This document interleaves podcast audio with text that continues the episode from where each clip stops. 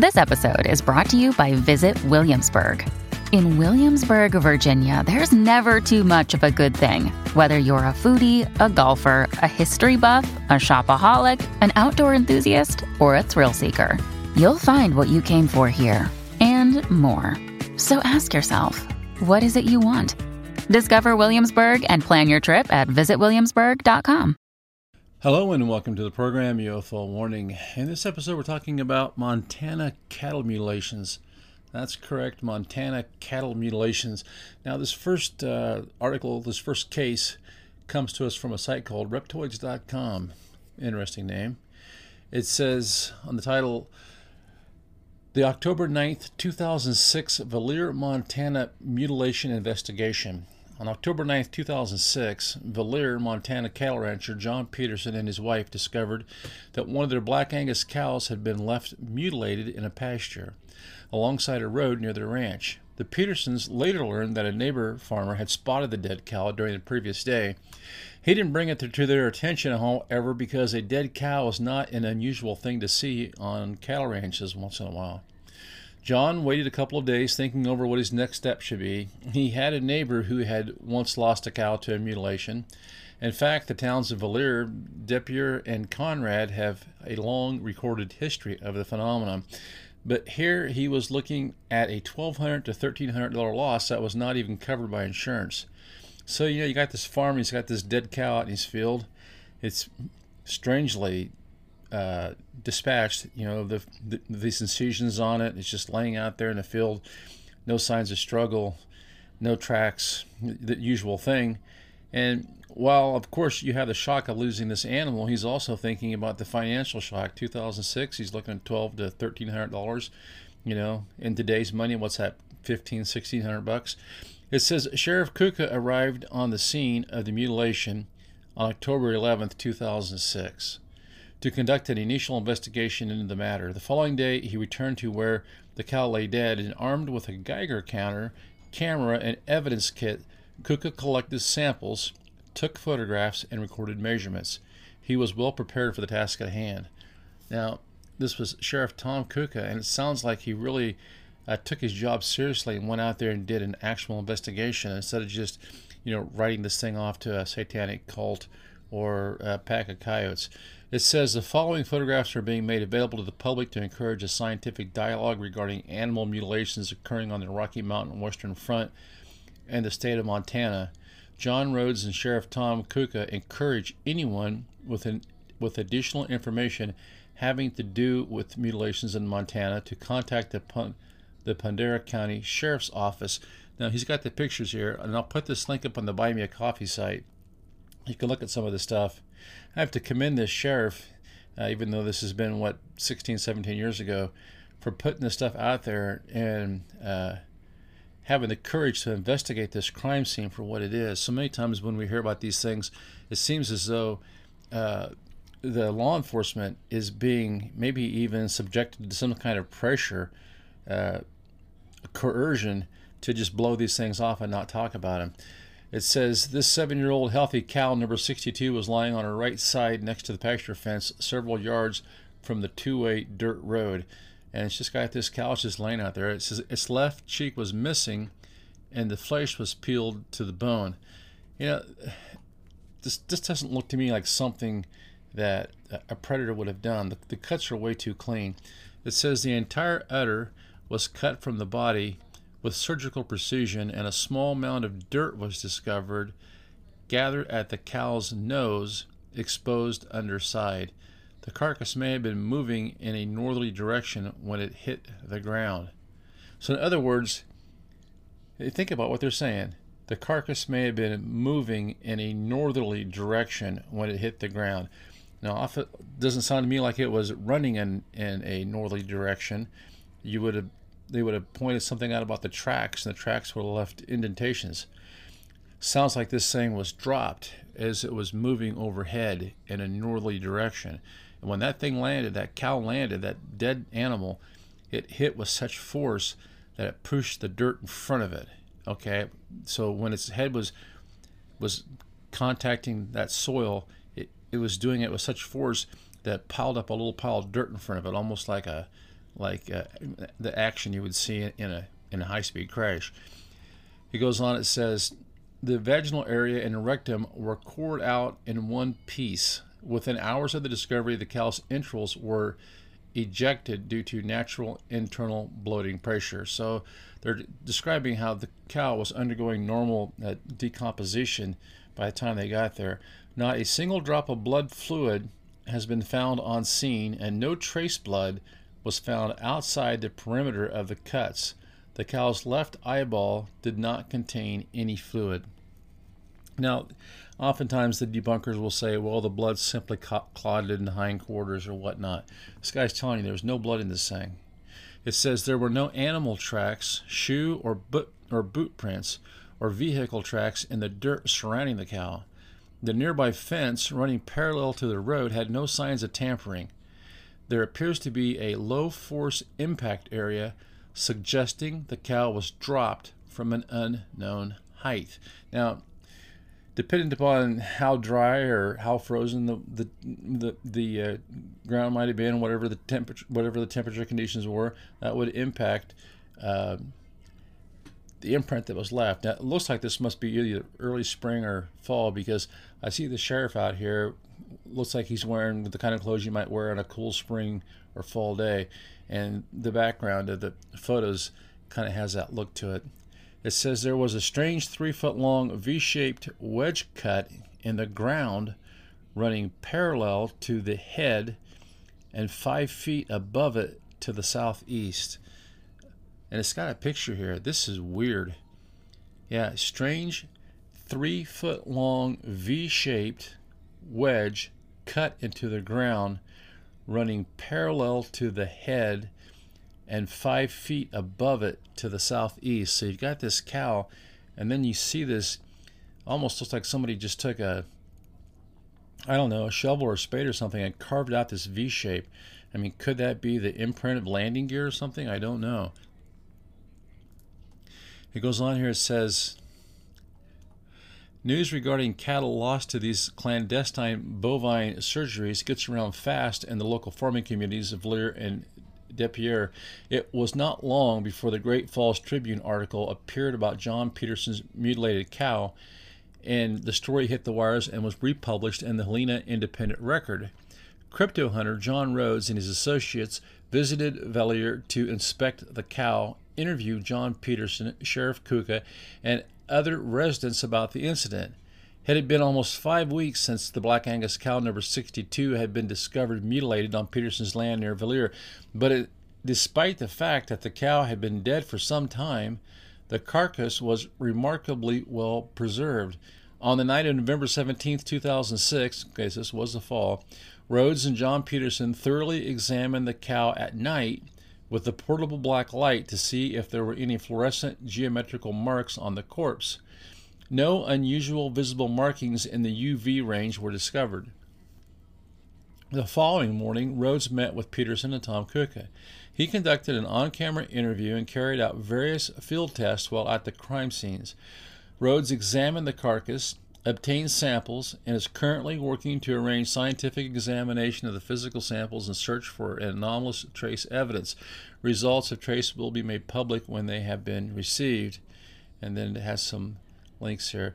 The Ponder, the Pondera County mutilation event earmarked a possible return of a cyclic phenomena that has gripped this region of America since the 1950s. Some 60 plus years and dozens of mutilations later, the criminals who have engaged in these costly experiments remain undiscovered and active. Rumors as to the identity of these nefarious and mysterious high tech criminals run the gamut. Some people believe that corporate pharmaceutical black operation groups are conducting tests on animals.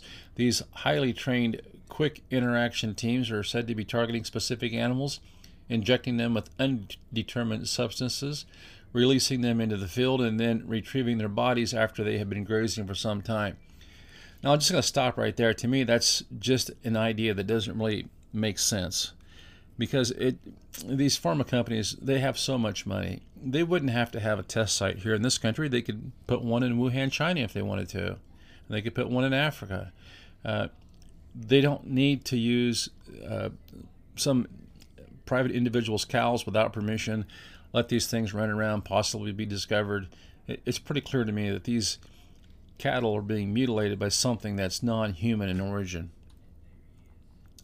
It has also been proposed that the perpetrators of these, of these mutilations are using noise canceling rotor helicopters or some sort of electromagnetic propulsion craft to abduct their animal targets. It's further theorized that the cows are transported to another location. While it certainly looks like these animals have been transported from one location to another, often just haphazardly dropped back somewhere near where they were uh, first abducted, this doesn't look like something done by a Black Hawk Army helicopter or even one of the big helicopters to me. This looks like something done by an unidentified flying object, just based on reports of people seeing lights around these abductions so often, based on the way these animals just seem to be lifted up off the ground uh, without any kind of human conveyance. It's just as if they are tractor beamed from a standing position up into the air into some type of craft where these uh, terrible experiments or uh, torturous mutilations occur and then just uh, carelessly drop back on the ground as if to just put these things out there in our face, telling us, yes, we did this. Yes, we can do this. And secondly, this stuff is so blatant uh, and the evidence is so overwhelming in the direction of this being done by off world entities. It seems to me that it's intentional that we are constantly misdirected and misled by these uh, government agencies. And even in a case like this, where you have a sheriff trying to do the right thing, it seems like he's meeting resistance from the higher ups in these bureaucratic uh, state organizations, which is strange to me because remember, a sheriff is one of the few offices that is mentioned in the Constitution of the United States. That the office of sheriff was put there and created for us by the founding fathers. Uh, the office of national parks was not. The office of FBI was not. But the founding fathers did see the need for a county sheriff to maintain law and order, and they saw it as such a great need that they pointed that out and they uh, delineated that in the Constitution. So it's it's disturbing to see these guys when they try to do their job, when they try to do their constitutionally mandated job to maintain law and order and, and to solve crimes, to see these uh, men and women uh, basically stonewalled and blocked by these government organizations, what we so often refer to as the deep state. Now let's take a look at this next article. So I have to tell you, I really did a lot of searching today to find the two articles that we've referenced in today's program. The amount of debunking and really just terrible journalism involved in this subject is mind boggling. It seems like the closer you get to the truth, the more flack you get. And the hateful, condescending attitude out of the mainstream press in general is really discouraging. But if you look hard enough and long enough, you can find a couple of factual uh, accounts here and there. And I hope I've done that. Now, this one here, uh, I find this to be pretty interesting actually. It comes from y95.country.com. Looks like a radio station of some sort. Written by Nikki Vega. Published March 21st, 2023. So this is fairly recent. It says rancher in eastern Montana details terrifying cattle mutilations. You notice they're described as terrifying, not kumbaya, sit around the campfire with the aliens and Dr. Greer. A rancher in Montana took to social media recently to share cattle mutilations he says have been happening on his property. And then it says Reddit user Imaginary Traffic 80 will call him John for the sake of the story. Got to the site to tell his story about a couple of weird instances that happened to him, his horse, and his cattle. He's been herding cattle for decades, but since 2007, he's been leasing a ranch in northeastern Montana. There are two old homesteads on the 650 acre property that have seen a lot of history, and this rancher allegedly heard stories of a massacre that happened near the property. According to John, there are cliffs and canyons on the property with dwellings at the bottom that still harbor buffalo bones from natives running the buffaloes off the cliff. John travels through the canyons frequently searching for missing cattle. Since 2017, John has had 138 cattle go missing with no carcasses found. He's claiming they simply disappeared. Now think about that. If these cows are worth, you know, fifteen hundred bucks a piece, man, I mean, you're looking at close to two hundred thousand dollars of lost inventory. In this canyon, John was on his way back from herding cattle one day, and that's when he saw two hunters who looked spooked. These hunters told John they were being stalked by a pack of wolves, not coyotes, wolves. He dismissed the hunters' claims because no one has seen wolves in the area since the 1920s. That sounds a little strange. You have an area where there's a possible massacre. Don't know if it was the natives massacring the the pioneers or vice versa, but sounds like there's been a lot of uh, trauma in this area, uh, a, a, lot of violence possibly. Also a hunting area where, like you said, the Indians would run the buffalo over the top of this cliff. I suppose this is before the horses were introduced. That's how they did it. So you have this strong history to this area. And now he runs into these two hunters while he's out looking for his cattle on the 650 acre sprint ranch. And they say, Hey, we've been stalked by a pack of wolves. That would be a serious situation, I suppose. It says soon after that encounter with the hunters, his normally calm horse named Ace got spooked suddenly, and that's when John heard something terrifying. John claims he heard howls from all around him, but not like a wolf or coyote. These were high pitched shrieks that eventually stopped when he was out of the canyon. In John's story, he changed names for private reasons. Carter is a fake name. The second strange thing I was when I approached the Carter homestead. As I crested a hill in front of it, something jumped out of the old log cabin and ran in the opposite direction. I was still close to a mile away, so I had to use my binoculars to get a better look. What I saw through the lenses chilled me to the bone. It was a wolf, but it was massive and solid black. It was so large that it could be mistaken for a black bear, but it was undeniably canine. After seeing the wolf, my gut told me to run and come back later with company, but I ultimately continued. Throughout the course of the afternoon, I managed to convince myself that the wolf I saw was nothing more than a coyote and that its black fur was just a shadow. There you go, normalcy bias. This guy has seen something that is otherworldly and his mind just can't deal with it. John approached the homestead on horseback, thinking the animal would be just fine like any other normal day. He put them in the pens and went to sleep. The next morning, John found the cattle were gone, and so was his horse Ace. John claims he and his nephew went on horseback to search for the cattle and his beloved horse. They searched for three days. When they reached a portion of the property where a sinkhole lives at the bottom of a canyon, there lied the carcass of the cattle and his beloved horse Ace. So now the cattle are dead, and so is his horse. He says but there's the, but here's a freakishly weird part. He's claiming the eye, snout, and ears were missing from the animals, and it appeared the tails were missing as well. The sheriff and veterinarian were both notified, and an investigation was launched. The ultimate conclusion was that something had caused the cattle to spook and break out of the corrals, and whatever was whatever it was spooked them so badly they ran all the way from Mint Place to the bottom of the sinkhole in which they perished when I mentioned the wolf I had seen, they were dismissive, just as I had been when the hunters told me of the wolf three years prior. No foul play was suspected, and the case was closed. So it sounds like something spooked these animals, and they just read, they ran headlong into a sinkhole, fell over this thing, landed at the bottom, and, and died from impact. Maybe that's what they're assuming anyway. It says John is claiming this happened on the border of Wibaux and Dawson counties. They have a map here. His family is thinking about terminating the lease on their ranch due to cattle going missing, which is financially crushing them.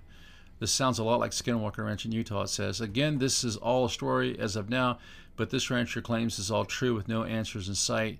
To read this tale on Reddit, click here. Yeah, they've got the link. Wow. So you kind of see this paranormal overlay between the cattle mutilations, uh, people seeing these large canines, whether it's a, a, uh, some type of a wolfman or werewolf character or some type of a skinwalk, skinwalker character. This really uh, overly big uh, canine, usually black, and just the way that it acts in this threatening manner, but doesn't seem to attack people. Although oftentimes uh, cattle end up dead or mutilated, or in this case with these cattle and this horse, which appears something just terrorized these things so badly that they broke out of the corral took off at a dead run, fell over the edge of the sinkhole, uh, falling to their death, is what it sounds like. And all this in an area that is known for uh, the classic uh, cattle mutilations. And I think the story is important because it shows us the overlay between uh, the paranormal activity and the cattle mutilations. These cattle mutilations uh, are much more often associated with this kind of uh, skinwalker type creatures, paranormal activity, whether it's ghosts or whatnot, and UFO sightings, than there are with people saying, "Oh yeah, by the way, I saw a group of people out there in black robes uh, ritualistically mutilating this cow." It all goes back to uh, trying to find the simplest solution that explains this stuff. Uh, what oftentimes what I think is the obvious solution is the solution that's most present to us. But yet, when we see it and when we talk about it, we're told by the authorities uh, not to believe our lying eyes. So things are still definitely strange in Montana. Still reports coming in, you know, on a regular basis of cattle mutilations, and we can see here even going back to uh, whether it's 2006 or 2001 or even back into the 70s until present day, this phenomena is still uh, very strong in that part of the country. Until next time, this is UFO Warning, over and out.